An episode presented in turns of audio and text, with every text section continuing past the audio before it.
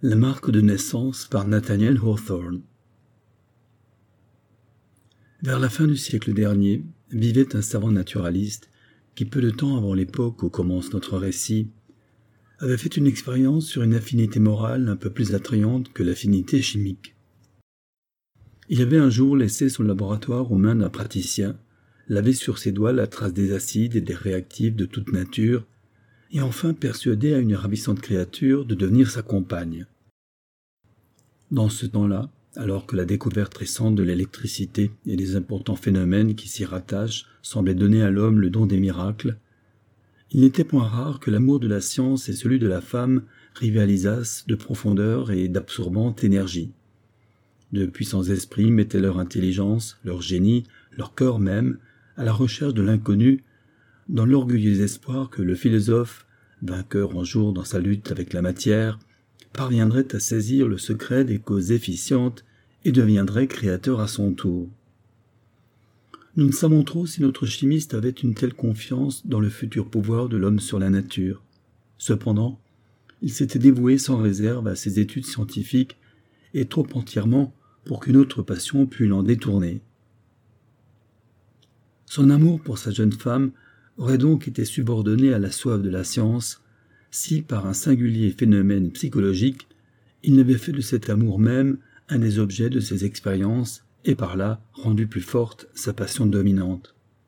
Un jour, très peu de temps après leur mariage, Eilimer s'assit en regardant sa femme d'un air assez embarrassé, et après un long silence indiquant la peine qu'il avait entamé le chapitre, il finit par lui dire Georgina, est-ce qu'il ne vous est jamais venu à l'idée de faire disparaître cette marque que vous avez à la joue? Non, répondit-elle en souriant. Mais s'apercevant du sérieux avec lequel son mari lui adressait cette question, elle se prit à rougir. À dire vrai, continua-t-elle, on m'a bien souvent répété que c'était un agrément, une sorte de grain de beauté, et j'ai toujours pensé qu'il valait mieux la laisser dans cet état. Ce serait peut-être vrai pour une autre figure, ma chère Georgina, reprit le mari mais jamais pour la vôtre. Vous êtes sortie si parfaite des mains de la nature que cette petite tache, qu'on balance à appeler défaut ou beauté, me choque absolument comme une marque visible de l'imperfection humaine. Vous choque, monsieur s'écria Georgina visiblement offensée. Pourquoi m'avez-vous enlevé d'auprès de ma mère? Comment pouvez-vous aimer ce qui choque? Afin d'expliquer le sens de cette conversation, il convient d'apprendre au lecteur que la jeune femme avait, au milieu de la joue gauche, une marque singulière qui paraissait imprimée entre la chair et l'épiderme. Cette marque affectait une teinte cramoisie qui disparaissait presque sous les roses de son teint, et même on ne la pouvait distinguer lorsque le sang lui montait au visage. Mais, si par une émotion quelconque elle venait à pâlir, la marque semblait une fleur de pourpre sur un tapis de neige, comparaison que son mari ne manquait jamais de faire. Elle présentait la plus grande ressemblance avec une main humaine, mais à vrai dire, une main de pygmée. Les amoureux de Georgina avaient accoutumé de dire qu'à l'heure de sa naissance, une petite fée avait posé sa main sur son mignon visage et que l'empreinte en était restée comme un témoignage du don qu'elle lui faisait de régner sur les cœurs. Bien des soupirants évincés eussent payé de leur vie le privilège d'appuyer leurs lèvres sur cette marque mystérieuse. D'autre part, des gens mal intentionnés, il est vrai que c'étaient des personnes de son sexe, affirmaient que la main de sang, comme elle s'obstinait à l'appeler, détruisait toute la beauté de Georgina et la rendait presque hideuse. Mais autant aurait valu dire que ces veines bleuâtres qu'on voit courir sous l'épiderme marmoréen des statues de Carrare peuvent enlaidir une Vénus.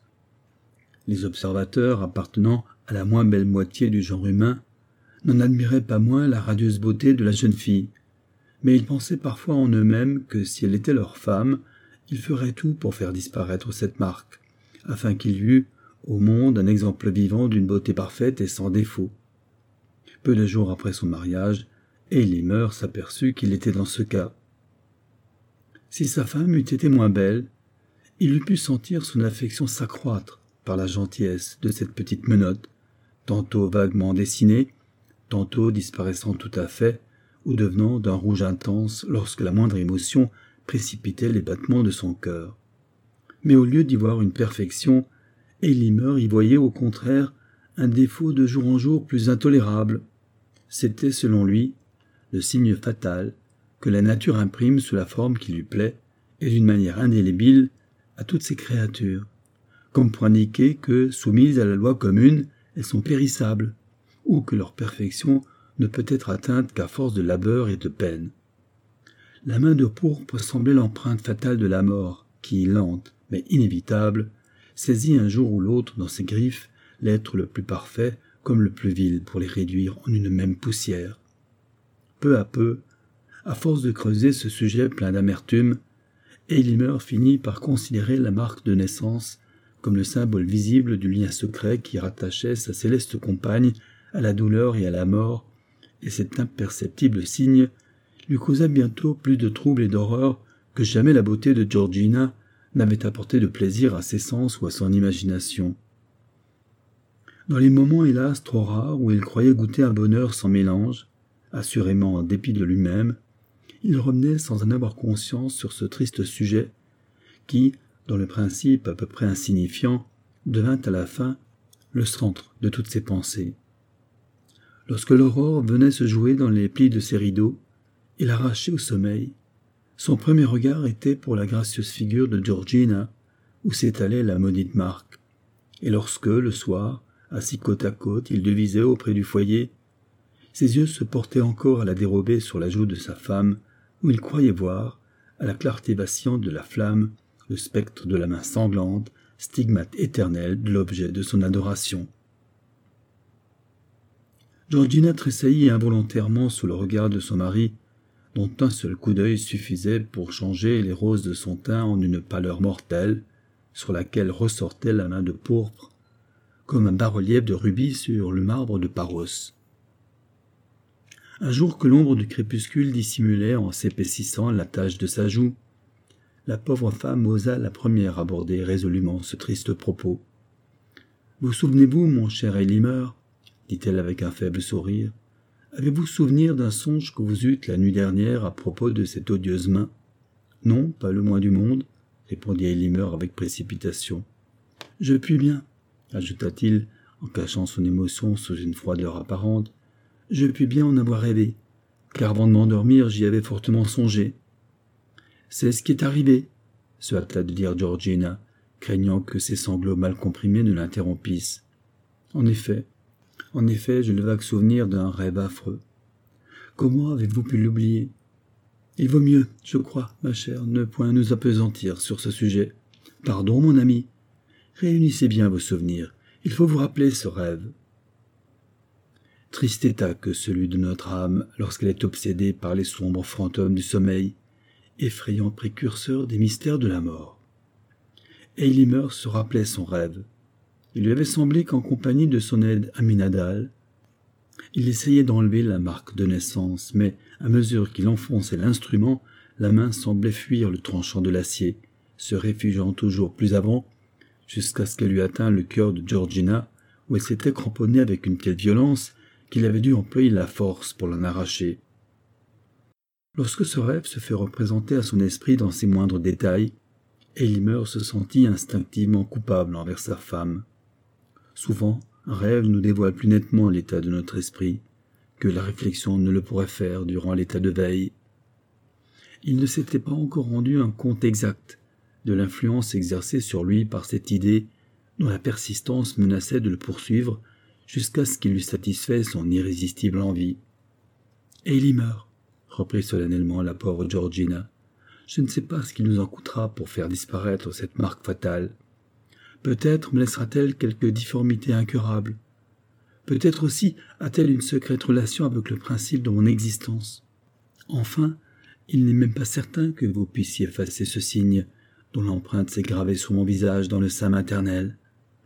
J'ai beaucoup réfléchi sur ce sujet, interrompit le chimiste, et la réussite de cette expérience ne me semble pas douteuse. S'il y en a la moindre probabilité, répondit la jeune femme, essayez. Quel que soit le risque à courir, le danger ne me saurait effrayer. Tant que cette marque me rendra pour vous un objet de répulsion, la vie ne pourra m'être qu'à charge et je ne saurais la regretter. Enlevez-moi cette odieuse main ou prenez ma vie. La nature n'a plus de secret pour votre génie, et le monde est témoin des merveilles que vous avez accomplies. Comment ne pourriez-vous enlever une tâche que mon ongle suffit à couvrir? Est-ce donc une entreprise au-dessus de vos forces? Et votre science est-elle impuissante à vous donner le calme et à rendre la raison à votre malheureuse femme? Noble et chère créature, s'écria Eilimer, à la fois ému et ravi, ne doutez plus de mon pouvoir. Sachez donc que j'ai fait dans ce but d'immenses recherches et pénétré les arcanes de la science.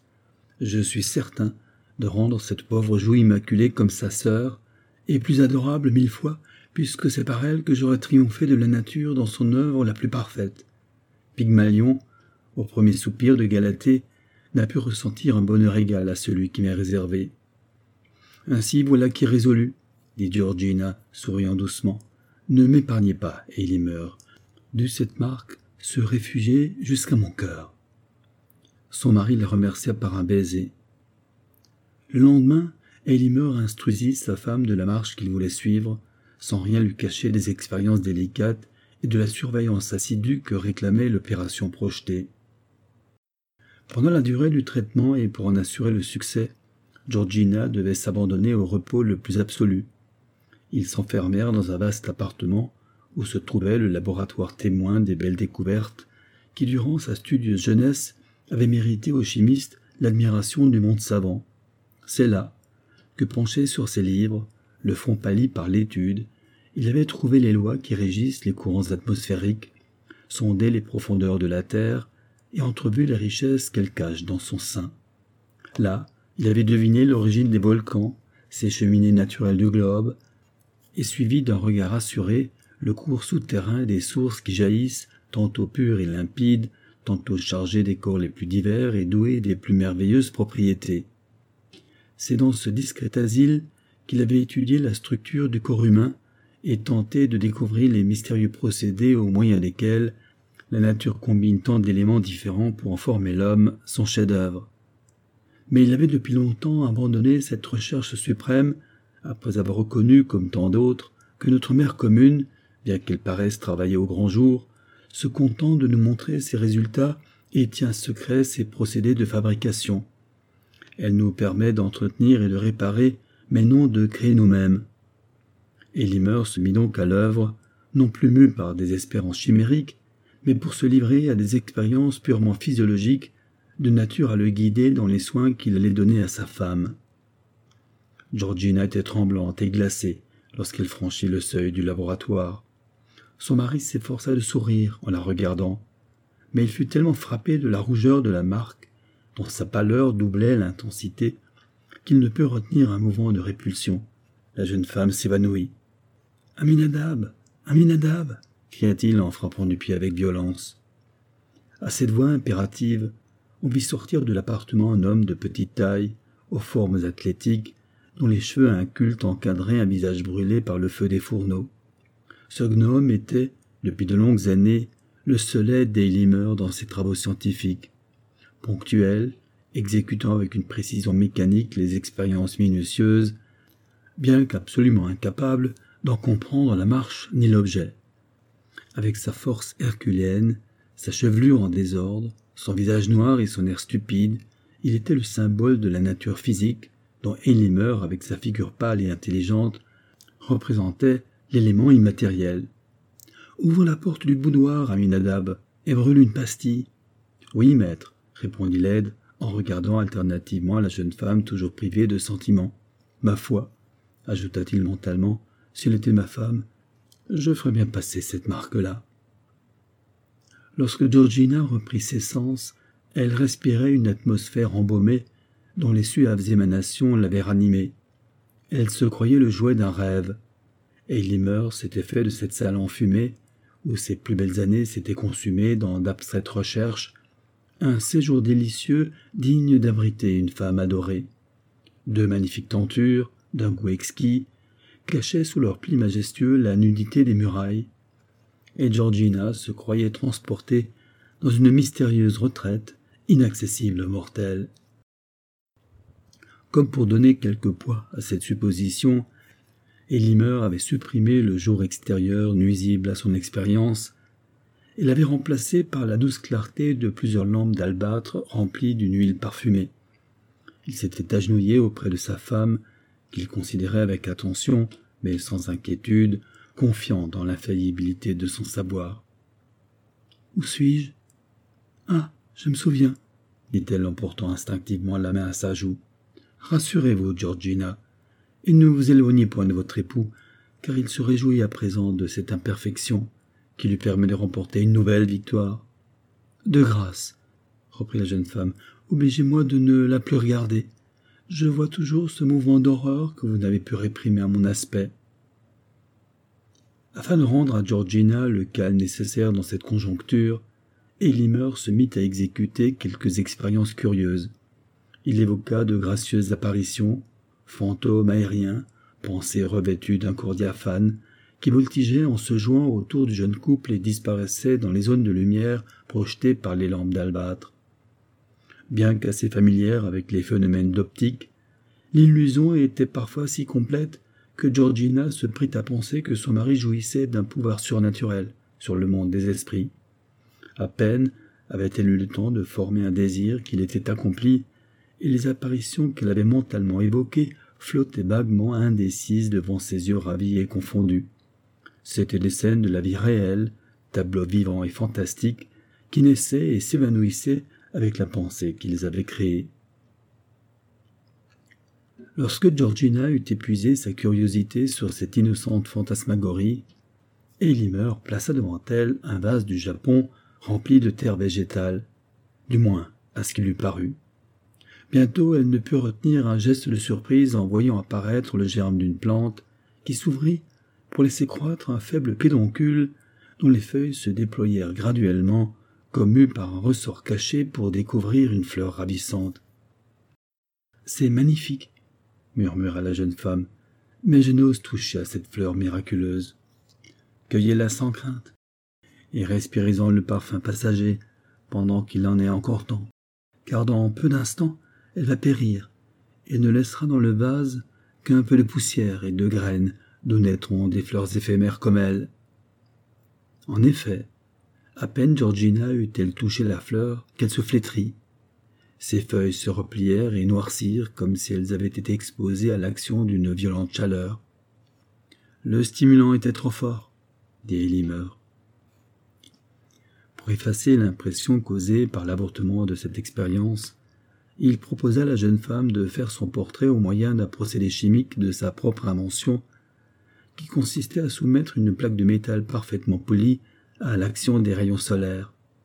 Georgina se prêta volontiers à ce nouvel essai. Mais lorsqu'elle en vit le résultat, elle fut effrayée de ne trouver sur la plaque qu'une vague image de sa figure, tandis que l'infernale main se dessinait avec netteté sur son visage. Elimer lui reprit brusquement le portrait des mains et le jeta, de dépit, dans une cuve remplie d'un acide corrosif. Cependant, des pensées plus sérieuses vinrent bientôt effacer de son esprit cet échec mortifiant pour son amour-propre de savant, et le plonger de nouveau dans ses mystérieux calculs. De temps à autre, il les quittait, le visage enflammé, brisé par la tension d'esprit, pour venir rassurer Georgina en lui parlant des ressources infinies de la science. Elimer racontait à Georgina l'histoire de ces patients chimistes qui, durant plusieurs siècles, cherchèrent avec une ardeur infatigable le dissolvant universel au moyen duquel ils pourraient isoler l'or des matières les plus communément répandues sur la surface du globe.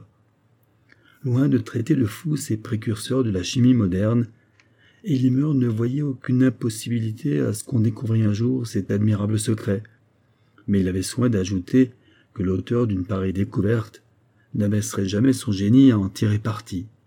Au reste, il prétendait avoir composé un élixir de longue vie qui, supprimant la mort, causerait, s'il en divulguait le secret, un tel bouleversement dans l'univers que l'humanité n'y trouverait qu'une nouvelle source de malheur et de trouble. Parlez-vous sérieusement, Elimer demanda Georgina, fixant sur lui des regards effrayés. Il est terrible de posséder un pareil secret ou même de penser qu'il appartient à un mortel. Ne tremblez pas, mon amour, répondit son mari.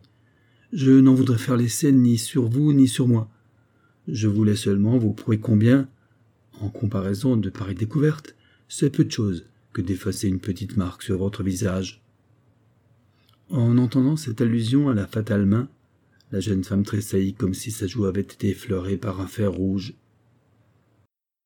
Elimer, cependant, retourna près de ses fourneaux, et de la chambre où elle se tenait, Georgina l'entendait donner des ordres à Aminadab, dont la voix rude et rauque ressemblait plutôt au grognement d'un animal qu'à des accents humains.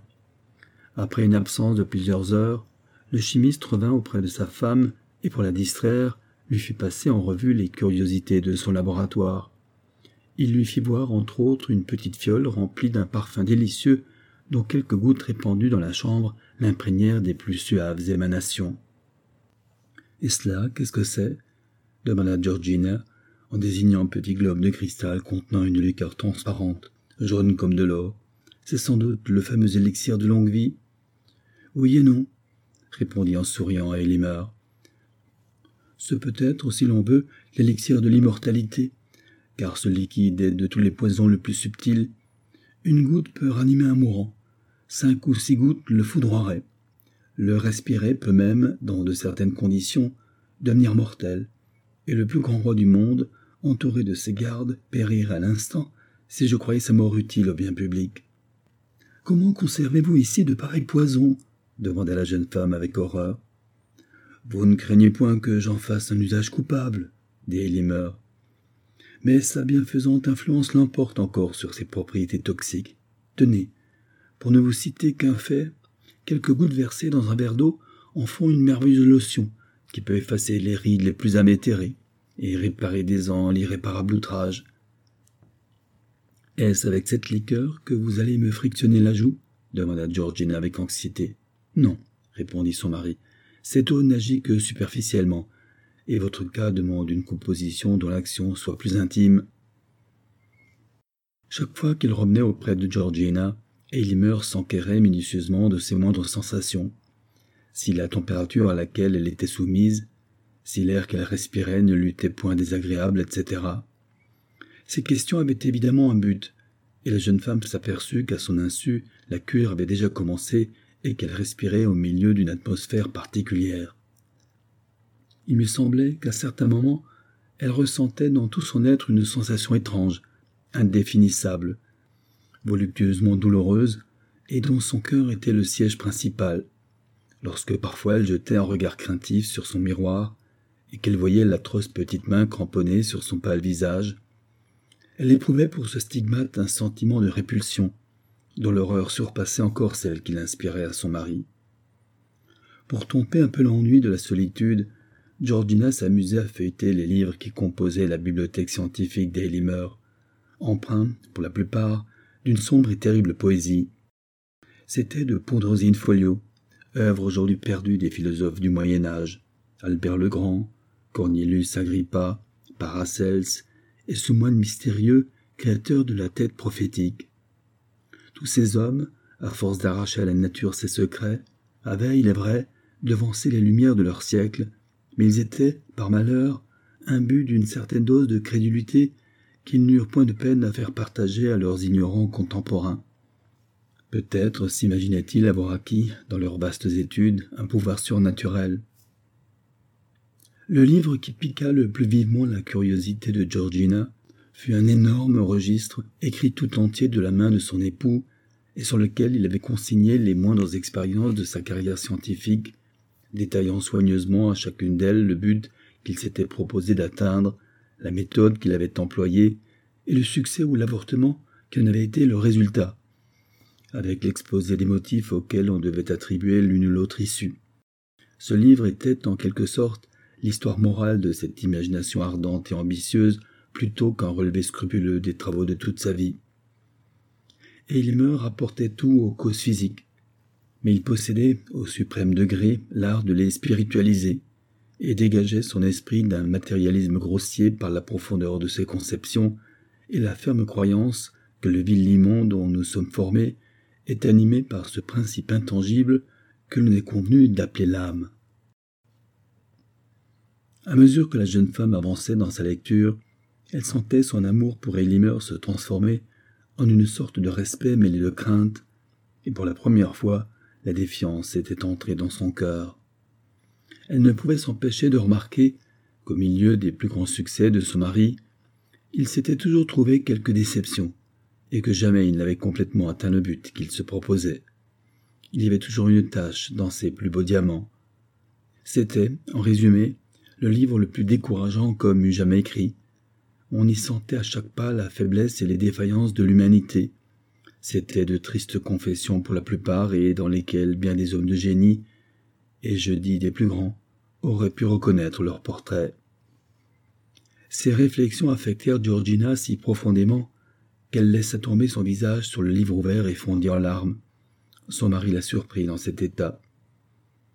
Voilà ce qu'il en coûte de lire des livres de sorciers, dit-il en souriant pour cacher son trouble.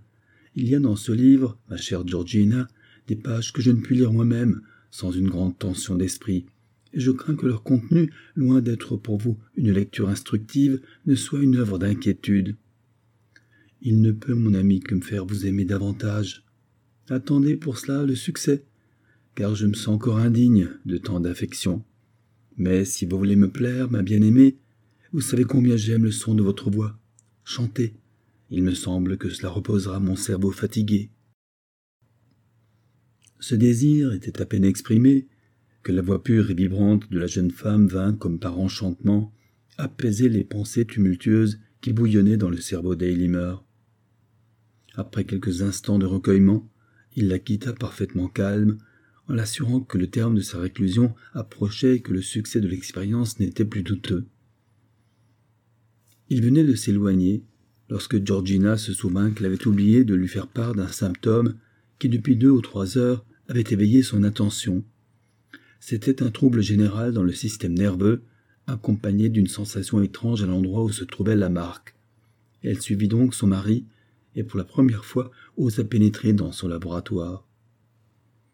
Le premier objet qui frappa ses yeux fut un énorme fourneau, ardent et fiévreux ouvrier qui, d'après la suite dont il était encombré, semblait brûler depuis des siècles.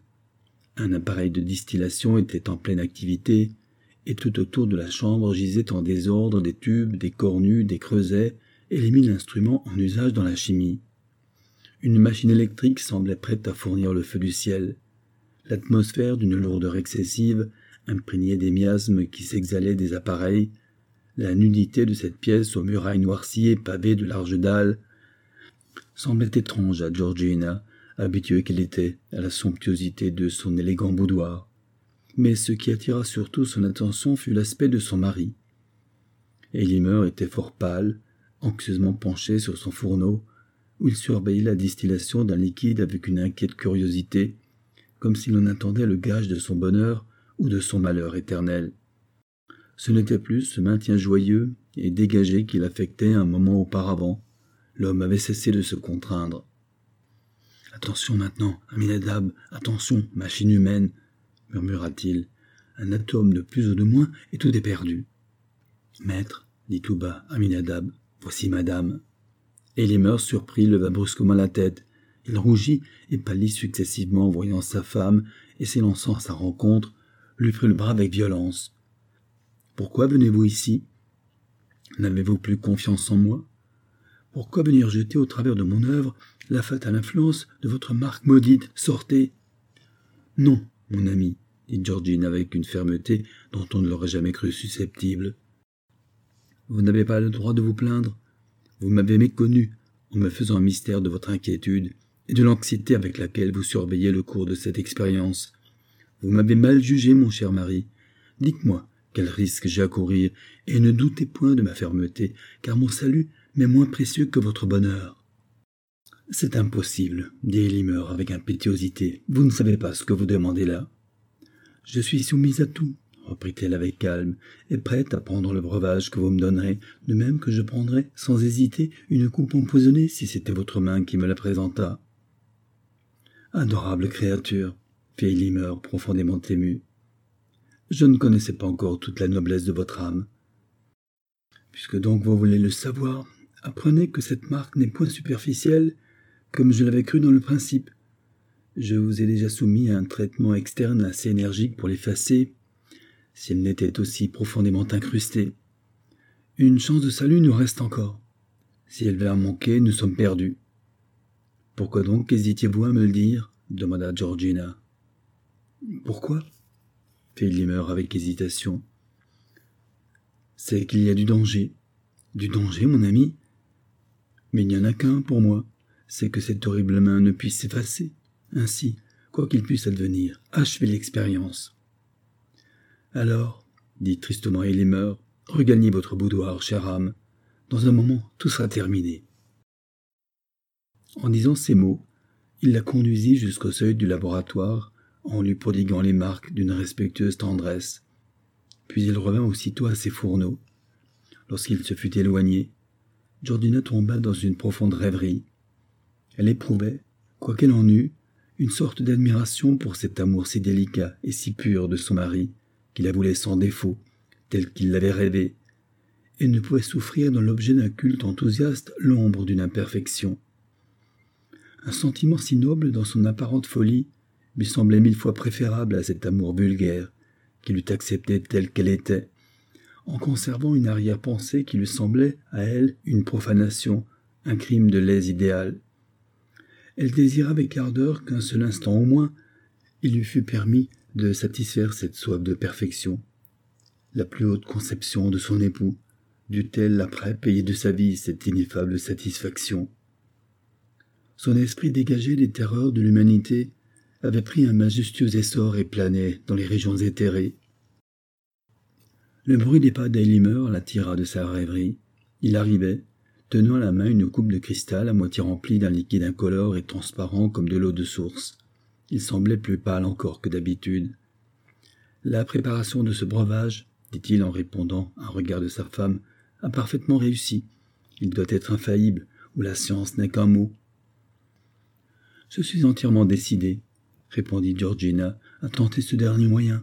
Peut-être, si j'étais plus clairvoyante, aurais-je lieu de trembler, comme peut-être aussi ma confiance serait absolue si j'avais votre science. Mais la mort n'a plus rien qui m'effraie, je suis préparé. Pourquoi ces affreux pressentiments? reprit Elimer. Voulez-vous voir un des merveilleux effets de cette liqueur? Regardez. Dans une élégante jardinière végétait un géranium pourpre, dont les feuilles jaunies attestaient l'état maladif. Le chimiste versa quelques gouttes de liquide sur la terre qui l'entourait. L'eau resta un moment à la surface, puis, s'infiltrant lentement, eut bientôt disparu, ne laissant sur le terreau qu'une faible trace de son passage. Un instant après, lorsque l'humidité eut pénétré jusqu'aux racines, on vit les feuilles reprendre leur fraîcheur première, et la plante se redressa, brillante et pleine en apparence d'une sève rigoureuse. Je n'avais pas besoin de cette expérience, dit la jeune femme. Donnez-moi ce verre, votre parole me suffit. Bois donc, chère femme, s'écria l'heureux savant dans un fervent enthousiasme. Elle vida rapidement le verre et le rendit en souriant à son mari. La délicieuse liqueur, dit-elle, on dirait l'eau de quelque céleste source. En un instant, elle vient d'apaiser la soif qui me dévorait.